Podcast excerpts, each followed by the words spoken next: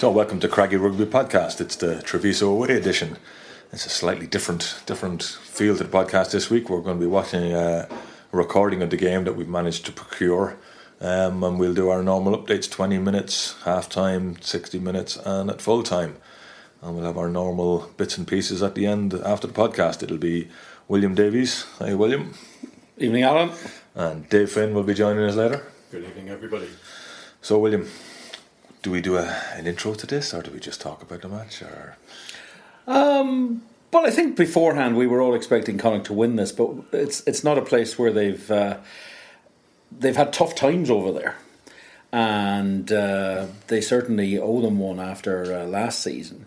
We obviously all know the result, and they've had a good one. But it'll be interesting to see now exactly how this game played out and how, how Connacht set themselves up. Games in Italy often have a habit of getting a little bit disjointed and a bit broken up. Indeed, indeed. Well, we'll talk again on 20 minutes.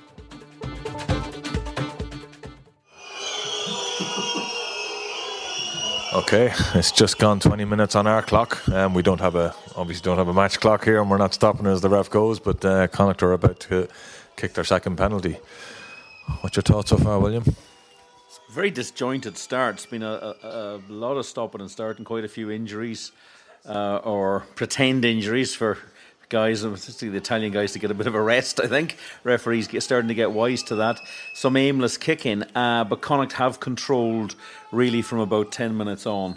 They've started to, to dominate field position and. Um, they're settling into the game. Uh, Treviso did have a couple of chances there where just an offload just not going to hand. They could have got got very close to scoring a couple of tries, but Connacht have worked their way back in, and they've they've actually speeded the game up, which I think is was important because it was being played at Treviso's pace.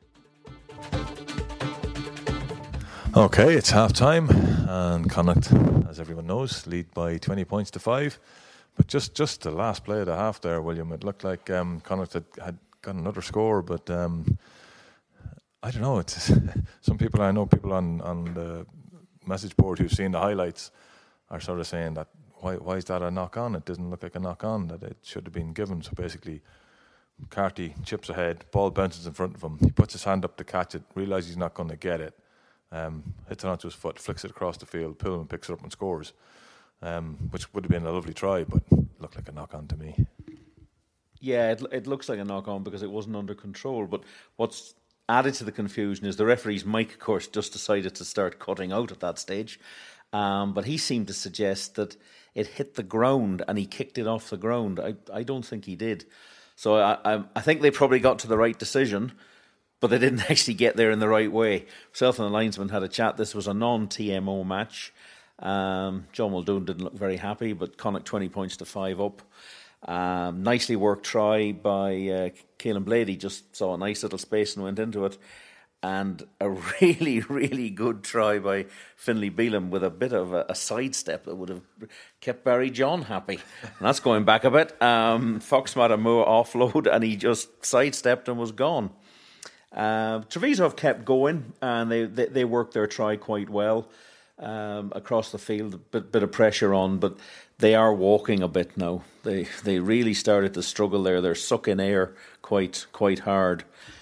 And there's another thing that we've spotted on, on the playback we're watching is uh, I can only assume it's mosquitoes or flies. The referees had some cream brought out, but all the players are seem to be beating flies off themselves. Um, so it must be spring in Italy, and the, the biters have come back to life. Indeed, indeed. We'll talk again on 60 minutes.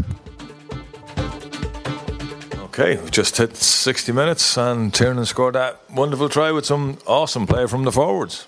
Yeah, a couple of really uh, very high quality offloads from uh, big forwards there who were enjoying themselves. It's been a stoppy, starty kind of 20 minutes bit.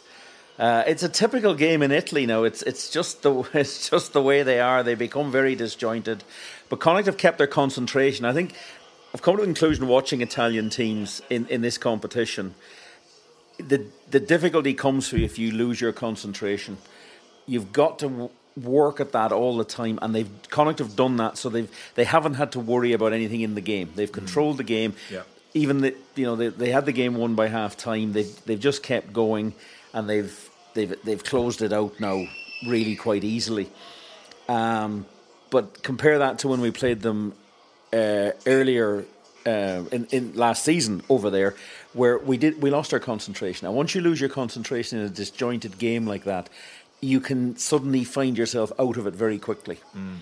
And they, have done okay. Um, I'd been very impressed with James Cannon. Uh, he's been calling all the lineouts, and he looks really in control in that part of the game. It's something we've missed all season. You've got to take account the opposition that's competing with you, but he's done really, really well and he's looked good. And uh, overall, everybody has done good things at different times. It's not a game that there's a lot of standout performances in so far, um, but they've just they've just stuck to the task. Okay, it's full time, and as we all know, it was a really good win for for Connacht, um, 34-19. William. Yeah, just having said that the, they kept their concentration. Once all the subs came on, it's unusual to see Connacht clearing their bench in that big of numbers, all one after the other. It it did get quite disjointed, mm. and they'll be concerned about the fact that that looks a nasty injury to Nepia Fox Matamua. He was he looked like he was going to score under the post, and he just tried to turn, and it would seem to be his ankle just gave way under him. Um, it might just be a strain. Could be one of those things. He didn't score. They got two chances to score. One from a, just a kick ahead after a, a bad pass in, in the Connacht back line, and they scored. And they scored another try after another Connacht mistake. So they didn't really come back into the game. No. But they did. They did get two scores, and Connacht will be disappointed with that. Uh, and I would expect the Pat Lam and the coaching staff will be annoyed. They expect the guys that come off the bench to contribute and to get up to the pace of the game, and they they, they didn't quite manage that. No, no, they didn't. Although Tom Farrell, fingers pointing, I thought played quite well. Yeah, yep. Tom Tom Tom Farrell did. Uh, he was getting plenty of uh, plenty of support from your side anyway. It's become one of your new favourites, Alan. Um, it was. I mean, it's the first bonus bonus point win we've ever had over there. Yep. Um, they had guys coming from Italian amateur rugby. They, they, look, they did their best, but they're a very, very limited side. So that's the result you would expect Connacht to get. But they got it. They've only picked up the one injury.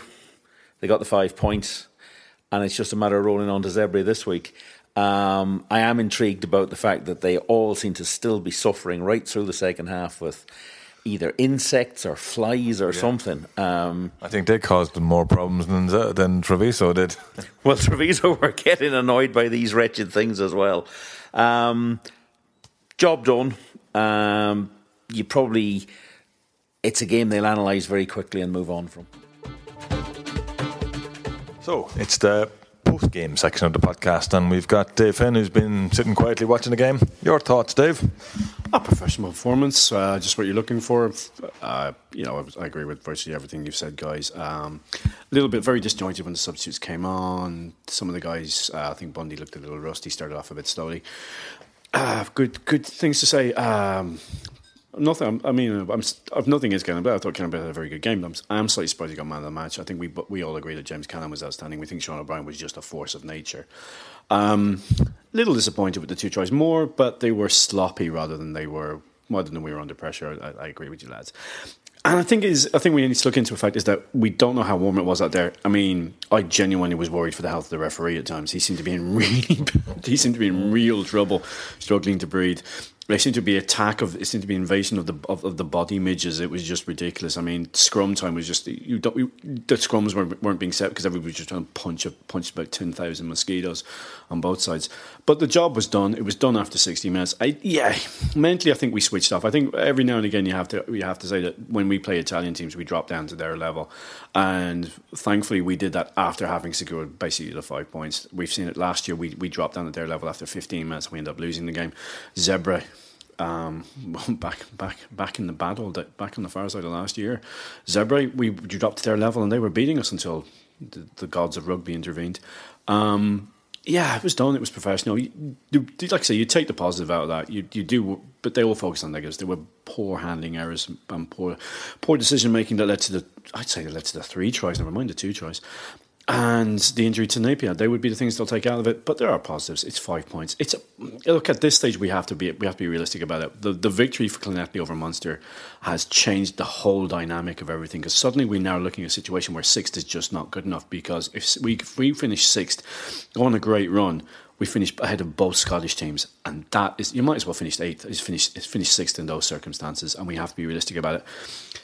Munster throwing away a 21 3 lead. You, you don't expect that at Thomond Park. Um, fair play to, fair play to the Scarlets. If you, if you score three tries in five minutes against Munster, you deserve to win the game.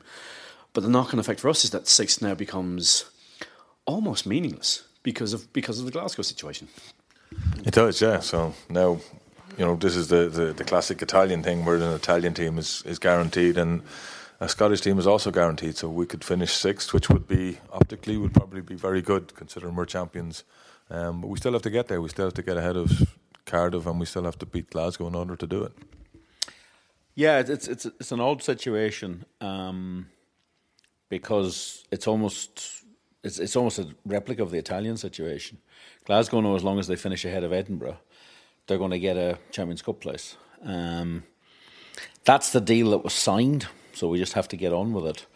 But it, it is it is a bit odd, and I think we'll it, we'll come back to it, and at some stage it it will, I suspect, have to be looked at again, just exactly how this works. And there's other complications about the playoff to do with teams in the Challenge Cup. So it's it's the usual bit of confusion that floats around this uh, qualification process. It's a good. They've Friday night, I expect them to, to beat Zebre, and I expect them to get a bonus point at home. I, they, they, should they should hand out a caning on Friday night. That's what they should be looking to do. Eliminate some of the errors we saw in this game, and then that's stage one over. You move into the next stage, um, which is uh, Glasgow away. Uh, then the the refix match against uh, Zebre away, and an away match to Edinburgh before Leinster come at home. So these are little pods of games, and irrespective of where you're going to finish or what the end of the season brings, you just want to win every game now. And it's an opportunity. I said it last week. It's still a big opportunity for players to show what they can do. And there's a few guys there. I'm thinking of maybe Tiernan O'Halloran and players who will be on the fringes of the Irish summer tour, who will be looking to get good solid performances. And and this is the format that they're going to get the opportunity to do it in. So there's still a lot to be played for but it's it's become it's not as tangible as last year. I agree with alan. If you could finish sixth and say well we got sixth but we still have to go into the playoff which is a bit odd um, that might be a tad frustrating for them. But it's just a matter of rolling on. And i you know i, I, I expect them on fr- friday night which hopefully a dry night and get out there and play with a bit of decent rugby. Yeah, one way or the other, we need to win, Dave. Oh God, yeah. I mean, it's just simple momentum. I mean, we this would then be um, this would then be four games in a row. Would be four wins in a row, which two years ago was like, oh, that's great, that's fantastic. Unfortunately, we we had last year where we had we just went on runs of games.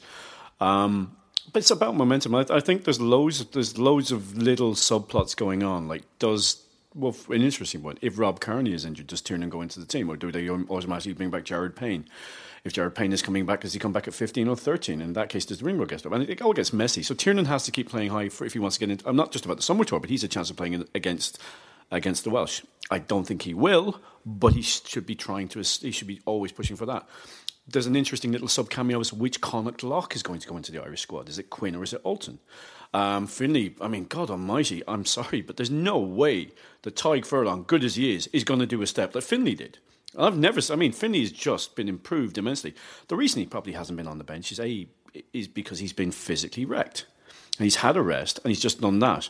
I'm not anti John Ryan. I think John Ryan has been very, very good this season. And again, it's a foreign player being picked. But John Ryan can't do that.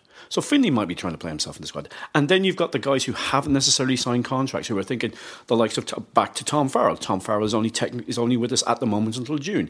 Put your hand up. Let the let, it, let reports go back to to Kieran Kane that this guy is really putting his hand up.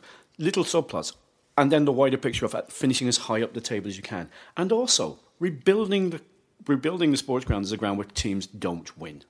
And that's the nod of things. It's all tiny little subplots that all come together uh, in a big in a big sort of melange At which point you just say Connacht must win. And I know, of all weekends we need to say, you need to be wary of assuming that you're going to spank an Italian team. Yeah, yeah. of all the weekends we had. Um, but we should be at least trying to go out there and be ready for anything they can throw at us. Yeah, I'm not. I'm not gonna. I'm not gonna say into that. Yeah, look, I watched them against Ulster at home. Their, their game. They might have a few Italian internationals back. Although if I was Conor O'Shea, I would be saying no. I'm keeping my squad together, and we're going to go and get ready to go to. They're playing France, and I think it's in Paris. Um, so I think Zebre could turn up here with a similar sort of side to what played against Ulster. Uh, Ulster were very guilty in that game of scoring two tries almost too quickly. 14 0 up. They went to sleep. Zebre worked really hard, uh, but they were never going to really get into the game, and, and Ulster closed out their, their, their five points. But it's an opportunity for Connacht to, to cut loose a little bit, and I think it would help them if they could actually just have a performance like that where they could put it all together because there's elements there that are working really well, and then something small just goes wrong.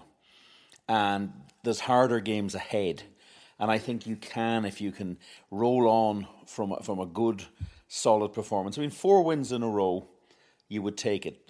Failure to get a bonus point against the Dragons will annoy them because the Dragons shipped two 50 point losses Booed off by their own fans. yeah, they got good. You know, their own fans turned on them when they lost at home to Leinster. So there's eh, there's a lot to play for. The season is not over.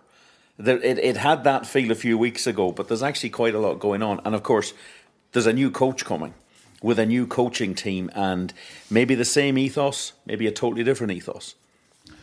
Indeed, yes. As and we'll, we'll just walk straight into the whole new coaching thing. Like we were, we were discussing it last week, and I know I got slagged off for speculation, but you know, it, it was pretty obvious that we were getting a new coach, and it was pretty obvious who it was. Let's hear what Willie Ruane had to say at the press conference during the week. Willie, can you just give us a, an overview of how, how this process actually works now that it's completed? How do you how do you actually go about this? Because it's all very we do, we hear nothing, we hear lots of rumours, but how do you how do you actually set up to do this? Um, so pretty soon after Pat uh, announced he was moving on, um, we uh, we got together, and when I say we, um, myself and the rugby advisory board from from Connacht, and we sat down and focused very much on the, the what rather than the the who. Um, what was it that we were looking for in a in a head coach, um, and by that trying to build a, a profile of the person. Um, and then once we were clear on the what, then we started the process of um, figuring out the who. And, and to be honest, it actually is very similar to any other search or appointment that you'd make in any organisation. Uh, the what being effectively your job description, you undertake a search, um, you develop a long list, and then you start to work through that um, uh, in terms of uh, some of the some of the competencies that they have, and you, you chat to a few people in terms of um, that long list, and you make a selection. It's, it genuinely has been pretty straightforward. Looking at uh, Kieran McCain, who you've uh, chosen, or Keane, should I say, but his name's going to get changed when he comes to go. Right? So he may- Uh, and that's it. get used to that. That, that discussion is taking place already. um, when is he going to arrive? He'll arrive once uh, he's complete uh, his own season in New Zealand. So that'll depend on whether it's uh, Super Rugby, how far they go on Super Rugby. He's a contract with uh, Chiefs, and uh, he's uh, obviously uh, is honouring that contract with them. But he, he's, he's still missing a year of that contract, so are Connacht having to buy him out of that? or- No, no, no, no, no, no. He's, Oh, he's finishing this Yeah, yeah, yeah, yeah. And are you concerned about the fact that he's he's not going to be here for the absolute start of pre-season? Is, is that an issue for you? I I don't think it's anything that can't be dealt with in the proper planning. Um, look, I mean, you know, we'd, we'd love him to be here for the start of the season. We, we'd all like that. But uh, it wasn't something that was going to influence our decision as to who the right person was for a period of three years. So uh, ideally he'd be there. He's not. But again, I don't think it's anything that can't be addressed with good planning and, and um, making sure we're all clear on exactly what we're doing at every stage during the pre-season. Because there was concerns when Pat alluded to the fact that he was unhappy with the way the pre-season went this season. So uh, you know, it's something that Yeah. really be trying to get on, on top of very quickly. Yeah, of course, yeah. But then again, I mean, there was uh, uh, different factors that would have played into that this season, which are last season, which is you know last pre-season, should I say, which are completely different to what this is about. I mean, um, I think there was a certain set, certain set of circumstances last year that um, I think we would be well able to deal with again going forward. So. Um, uh, it's not something that we'd be unduly concerned about. Obviously, it's something that you have to plan for um, and make sure that you, you're, you're taking that into consideration. But um, no more than that. No more than that. It's important that we get a really good pre-season under our belt next year, um, and we'd be doing that with whoever or whatever the situation was. And it's a very strong CV that, that, he, that he brings, but he hasn't coached outside New Zealand. Hmm. Um, was, was that an issue for you at all, or, or is it an issue for him? Uh, no, I don't think so. I mean, the main thing is that um, Kieran has worked in a number of different environments, and his ability to adapt in each of those environments, both to the, the, the, the people within that environment, the level that he was coaching at, that's something that has obviously been, uh, he's, he's, he's, I suppose, sharpened over years of experience. And that's the main attribute that you, you, you want from someone. He's coming to a completely different environment. But in many respects, that would have been the same with Pat. Pat hadn't coached in the Northern Hemisphere. He'd played in the Northern Hemisphere, but he hadn't coached either. So, um, you know, but he pretty quickly adapted as well. So, uh, you know, it, it, wasn't it wasn't something that was a, a huge concern to us. Um, many many coaches have made that transition and come across from or come up from the Southern Hemisphere to the Northern Hemisphere, and many of them have been successful. And is when when Connacht look for a coach or, or, or any uh, member of a backroom team. Is budgetary concern there all the time? Have you just have you got to suit cut your cloth to suit your means all the time? Not not necessarily. Uh, uh, genuinely, I mean, it, the budget piece didn't come into it actually. Um, and look, I mean, we all know that uh, there are coaches out there who are, uh, you know, they're, they're, I suppose, on budgets, or should I say, uh, they're a salary of almost seven figures, some of them. Um, so we're not in that space, but the budget didn't really come into it. It was a case of can we get the right person? Um, and there are a lot of coaches out there who, um, as they move through their, their, their, their, their coaching career, I suppose many of them become accustomed to solving problems with a checkbook. And we want people who can uh, coach and can solve problems through identifying talent, being really sharp at that, and then being committed to improving that talent and actually improving that talent. And that's something that Kieran has done all the way through his career. So that was a really strong attribute um, that, that he was bringing to it. if you were picking one thing, well, is that his strongest attribute, or is there something else that you saw when you interviewed him? It, it, it was a mix. Again, we built a profile, and um, you know, we were looking for someone who had head coach experience. Um, there's a lot of good assistant coaches out there, but it's a different thing being the person, the head coach. So he had that experience. He also had experience of winning um, which was uh, important to us. Um, he had experience in terms of talent ID. He had experience in terms of improving talent. Um, he had a really good fit with Connacht um, in terms of the type of person that he is and the, the type of teams that he had uh, worked with previously. And then, as well as that, um, you know, he was the type of guy that was uh, has a track record of playing a very attractive, expansive attacking brand of rugby, and it's something that the, the players really like as well. Um, so and the, the supporters, everyone. So across a number of different um, areas, he ticked all of the boxes in that regard. So, William, that's some interesting stuff from Willie Ruane. Yeah, it's unusual um, for Willie Ruane to do media briefings, but I don't think he had any choice mm. because Otherwise, Pat Lam was going to have to explain all about why they've chosen uh, Kieran Keane, as I'm going to try to call him till I find out what exactly his name is and what pronunciation he wants. Um, the inference right the way through was they've got the man they wanted. They've thought long and hard about what they wanted. They knew what they wanted, and uh, this chap ticks all their, the boxes for them. And uh, as you heard, I asked him a couple of questions about lack of experience outside New Zealand, and th- this is a raised level for him to some extent. It's the first time he's probably been a, a, a lead coach or a full head coach at, at a fully professional rugby setup. But they've made their decision and they seem very happy with it. Um, they don't appear to feel that they got rushed into it. Mm. Um, I thought it was interesting that he accepted the the fact that the uh, the budget is an issue. Mm. You know, Connacht have a budget they can afford mm. for a coach. Um, but it was also interesting that he said uh, they also didn't want a coach who would solve problems by signing getting his checkbook out, uh, which I thought was uh, yeah. an interesting comment and a, and, a, and a, very fair one. So it's basically look, it's it's an exciting phase for Connacht. It's it's that I think it'll take a bit of pressure off Pat Lam and the current coaching staff now that the decision's been made. There's no doubt about it. It's a very long run in for it to be announced that Pat Lam is leaving in sort of December, and he's going to be there till possibly the end of May if we go right through the whole process of playoffs. That's quite wearing. I think he's found it a bit wearing. So I think this it's it's done and dusted now. We've also heard subsequently, obviously, the Conor McPhillips, attack coach, last year's analyst, analyst, somebody that we interviewed, an extensive interview that we, we used earlier on this season on the podcast.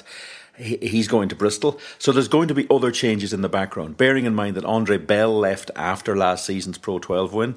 And Dave Ellis, who we also interviewed, has gone back to the Auckland Blues. So there's a whole change occurring.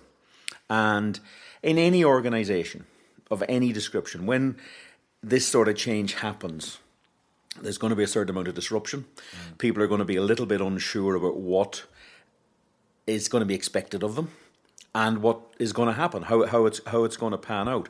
It's also look if if Pat Lam had done four years here and had done reasonably well, but hadn't won anything, mm. but maybe improved Connacht as a team, there would be a certain level of trepidation. But the fact that he actually won something ramps up the whole issue about Pat going.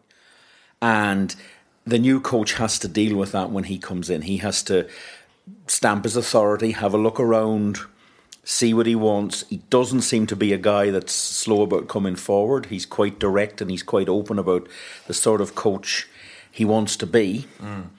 And uh, I don't think. I think I, I personally think it is an issue that he's not going to be here till till quite late in, in into the preseason. I, I just I have an issue about that, but I don't think they can help it. Uh, Willie Ruane said that. Um, he's he's under contract. He's going to stay there till the Chiefs get knocked out of Super 15. That could be mid August if they get to the final.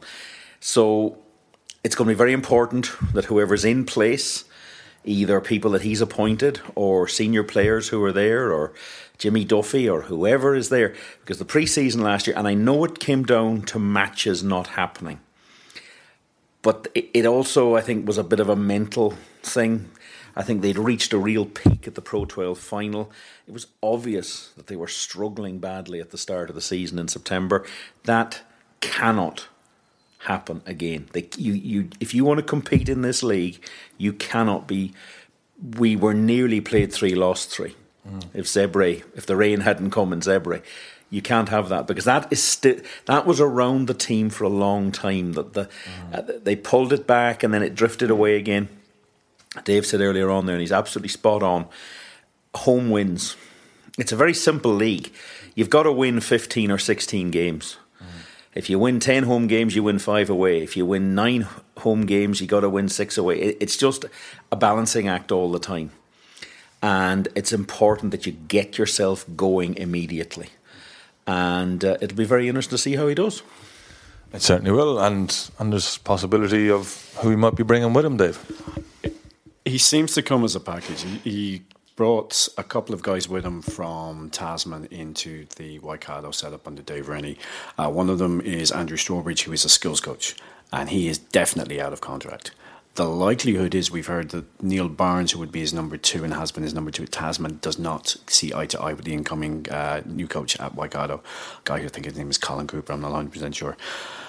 He will almost certainly be leaving Waikato, and the reason I say leaving Waikato and not necessarily coming to Connacht is there does become an issue. Neil Barnes is a forwards coach. And I do think, and I reading between the lines, and I think Will would have a much better idea, having having been much more upfront with the guy, uh, having dealt with the guys. Is there is a, I get the feeling they want to keep some connection with what has gone before. And with Conor going, with Pat going, with the departures of Andrew. Now, I know Paul Bunce is still going to be there, but he's more strength and conditioning than anything else. Um, they would have Jimmy. And I do think it was major advantage to Pat that Dan stayed on for an extra couple of seasons, season and a half before moving on to Scotland and doing quite well there. Um, so it'll be interesting to see what happens. If Neil Barnes comes, we suddenly face a situation is suddenly, is there a complete um, sort of wiping the slate clean, a completely new board. And that will lead to issues as well because then you are looking, we're back to the, that very legitimate point that Will has raised, which is that none of these guys are going to show up before mid mid July at the earliest. And you can't start training. Somebody's got to be taking preseason training. Somebody's got to be doing the preseason. And if, if you're saying that Neil Barnes is coming in as a forwards coach, and what happens to Jimmy? Does that mean that Paul Bunce is the coaching team for the month of June and the month of July? that can't be the situation. That cannot be the situation. I just, I can see Neil Barnes coming, but I can also see Jimmy staying, and then you suddenly got a dynamic thing there. Um, I don't know if this is a full package. We need to know exactly who's coming on, and we need to know exactly who's going to be here in, in July, and so do the players.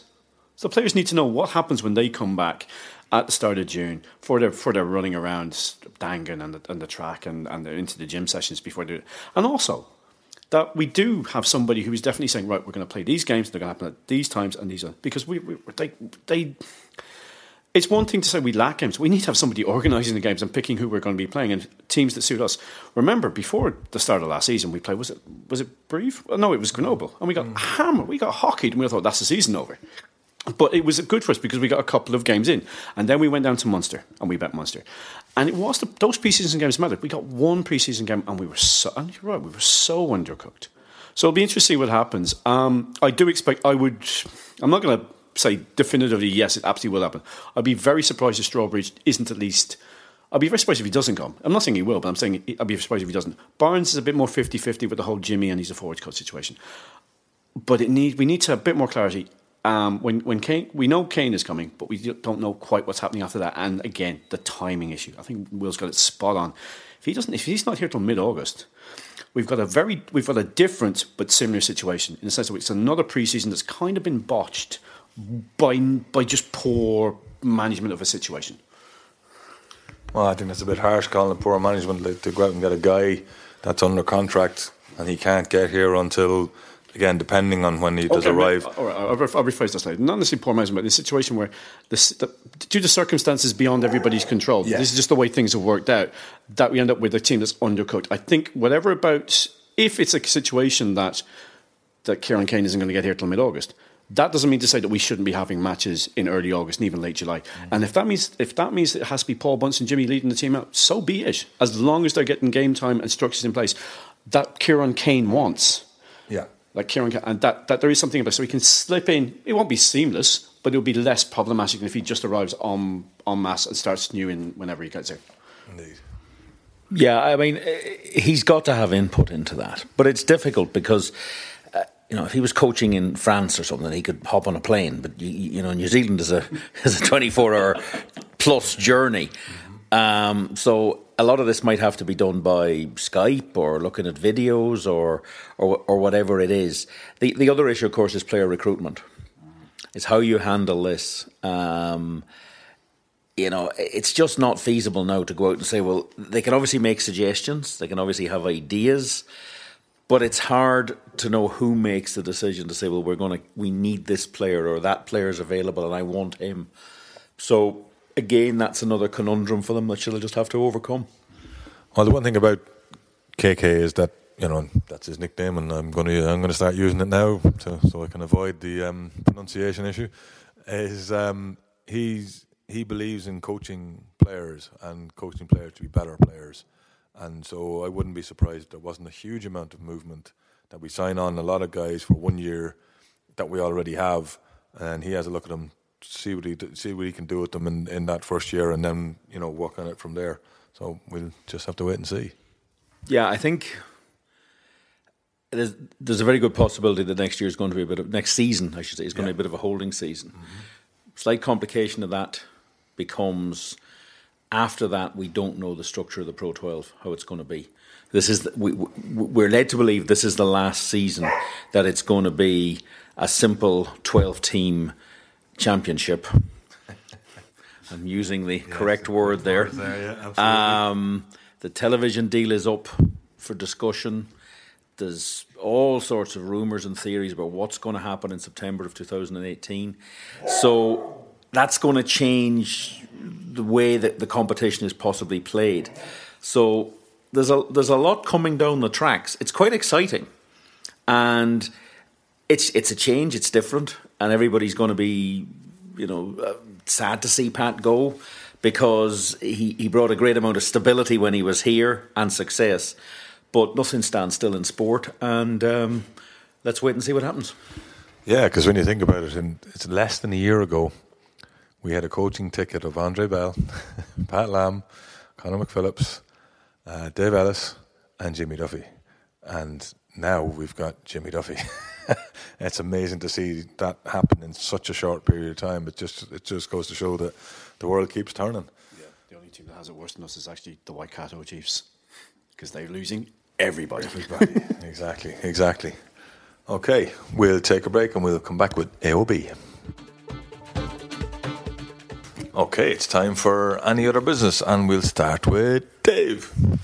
Um, yeah, so it's been a very good Six Nations in terms of Ireland performances under 20s and women. Uh, I want to highlight the women because, A, uh, there's a lot of chopping and changing, and we're coming up to a World Cup, and you need to be wanting to have your team settled. And I think if anybody saw the letter written by the two women fans about how they were just not happy about how there was so little consistency in team selection. And more importantly, that nobody seems to be coming out and explaining why there was so little continuity in team selection. And they were asking, look, if just Tom Tierney and Anthony Eddy came out and said, look, what's explain what was going on, we'd be able to understand it, but they just don't.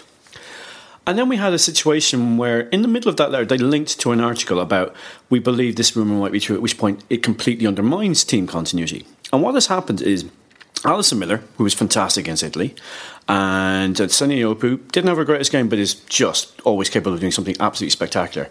And I think it's Eimear Considine. Uh, who had also got that try there at the end, another very fast winger, were all taken out of the squad by Anthony Eddy to prepare for the Las Vegas Sevens, which is happening next Friday. So suddenly the team is being undermined four months from the World Cup. And I'm going to be quite frank about it. I think they're being undermined by a plan that makes no sense in this year. The primary tournament this year is a 15 a side World Cup. So why are we prioritising a sevens, which major tournament is not till 2020? It does not make sense to me. It undermines it. Now, you could argue it gives those guys, the guys who came into chance. And to be fair, they took their chance. It was not the greatest game. And I think that was a very poor for inside. If we'd had the likes of Eimear Considine, certainly Alison Miller, we would have been finishing off the chances that we missed. And it's just a level of it's, it's just it makes no sense. The women's team has been treated poorly, and there's been no frank about. It. But you cannot four months out from a World Cup, you should be solidifying your starting fifteen and solidifying your squad. And I don't think Tom Tierney has a clue. I think he has an idea who his front row is. I think he has an idea who his back row is, and possibly actually I think he knows who his pack is. But outside nine, he I don't think he has a clue because he just keeps constantly chopping and changing. And when Anthony, it doesn't help when you have three of your backs taken away for a tournament. And look, it's the World Cup year. You prioritise the World Cup. And then if it's Olympic Sevens year, you prioritise Olympic Sevens. But you don't prioritise Olympic Sevens three years before it's needed. It's just brain dead.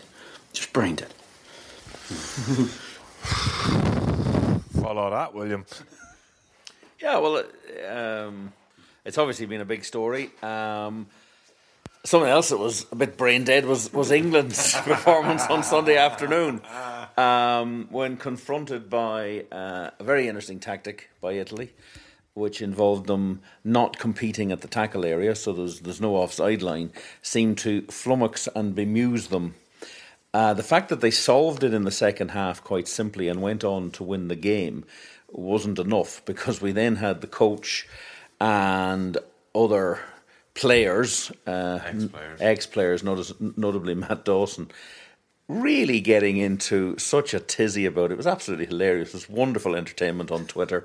Um, look, you're professionals. They weren't breaking uh, the laws of the game. It's a bit odd. I expect it'll probably be changed at some stage. But it was the failure to deal with it which was really, I thought, interesting because what seemed to basically happen was they came out and they assumed that Italy were going to play one way. When that didn't happen, not only they didn't have a plan B to cope with it. And I, I just wonder is that symptomatic of, of, of, of modern sport that if you haven't been coached about it or it hasn't been shown to you on a video or a whiteboard, because they just their their brains froze. They solved it. They won the game. They got a bonus point. And then to continue on with Eddie Jones saying he would retire if this was rugby and people should be demanding their money back. And I'm thinking, you really, that is, I thought it was a fascinating game for that, mostly for that reason. Also, the fact that England played very badly in the first half and upped their game when they got a bit of structure into it. The whole Six Nations, I think, has been a fabulous Six Nations. I love the tournament. I absolutely look forward to it every year. I like the way it's laid out. I like the two games on a Saturday. I'm not keen on the Friday night game, and I think that'll be an interesting challenge for Ireland when they when they play Wales in Cardiff. But it has a, I think it has a, you know, a couple of years ago people were saying it was, they, didn't say it was finished, but they were they were running it down, and there was a there was degrees of of concern about it. Um, and people saying the rugby was, was rubbish. And sometimes, you know, not all games are going to be brilliant. But I think this this year has been really interesting. Um, it's been galvanised maybe a little bit by Lions Tour and also by the fact that I think sides are starting to to try to play with a little bit more expanse. They're they're all trying to stamp their, their individual authority on it. So it's just been great. There's two more weekends to go. Uh, I hope it gets left at a seven, five weeks out of seven. There's uh-huh. rumours around that uh, television, to some extent, but mostly it would appear to be the Aviva Premiership, want it played on five consecutive weekends. Uh, it's not their tournament. It's not England's tournament. It belongs to uh, six countries at the moment, one of whom are Italy, who are under a little bit of pressure. They've marked everybody's card that they just don't want to roll over and die. Um, I think it's slightly worrying for them that they're reduced maybe to having to do that to just get a hold in the game. Um, I think the defeat to Ireland really, really hurt them. Uh, yeah. I, I, think it got in inside their heads, mm. and I think they showed a bit. They've two more games to go. We'll see. We'll see what they come up with. But it, it's it's been a really good tournament and uh, very enjoyable. It has indeed. And we'll leave it there. Only one thing to finish off on, just so as just to clarify the qualification for Europe for next year. It's as simple as this. If we finish above Cardiff, we're in the playoff. That's all we need to worry about. We can't catch Scarlets, we can't catch Ulster based on what's coming up and the results they're probably going to get. Uh, it would take an unbelievable set of results for us to go to pass either of them to, to get into the top qualification. So effectively, we just need to finish above Cardiff. And we've got Zebre. A few nights' time, we'll go back to a normal podcast with um, Captain Craggy taking control and having everybody enjoying themselves and having a bit of crack. And with a bit of luck, the weather looks as though it should be okay for the game with Zebre, and um, we might see some good tries. Thanks, guys. Good evening. Good night. And one last thing post, post, post. Thank you very much to my dear lady wife who fed us lovely tonight. Some excellent food. Um, so I just wanted to get that one in there. I'm sure Rob will cut it out.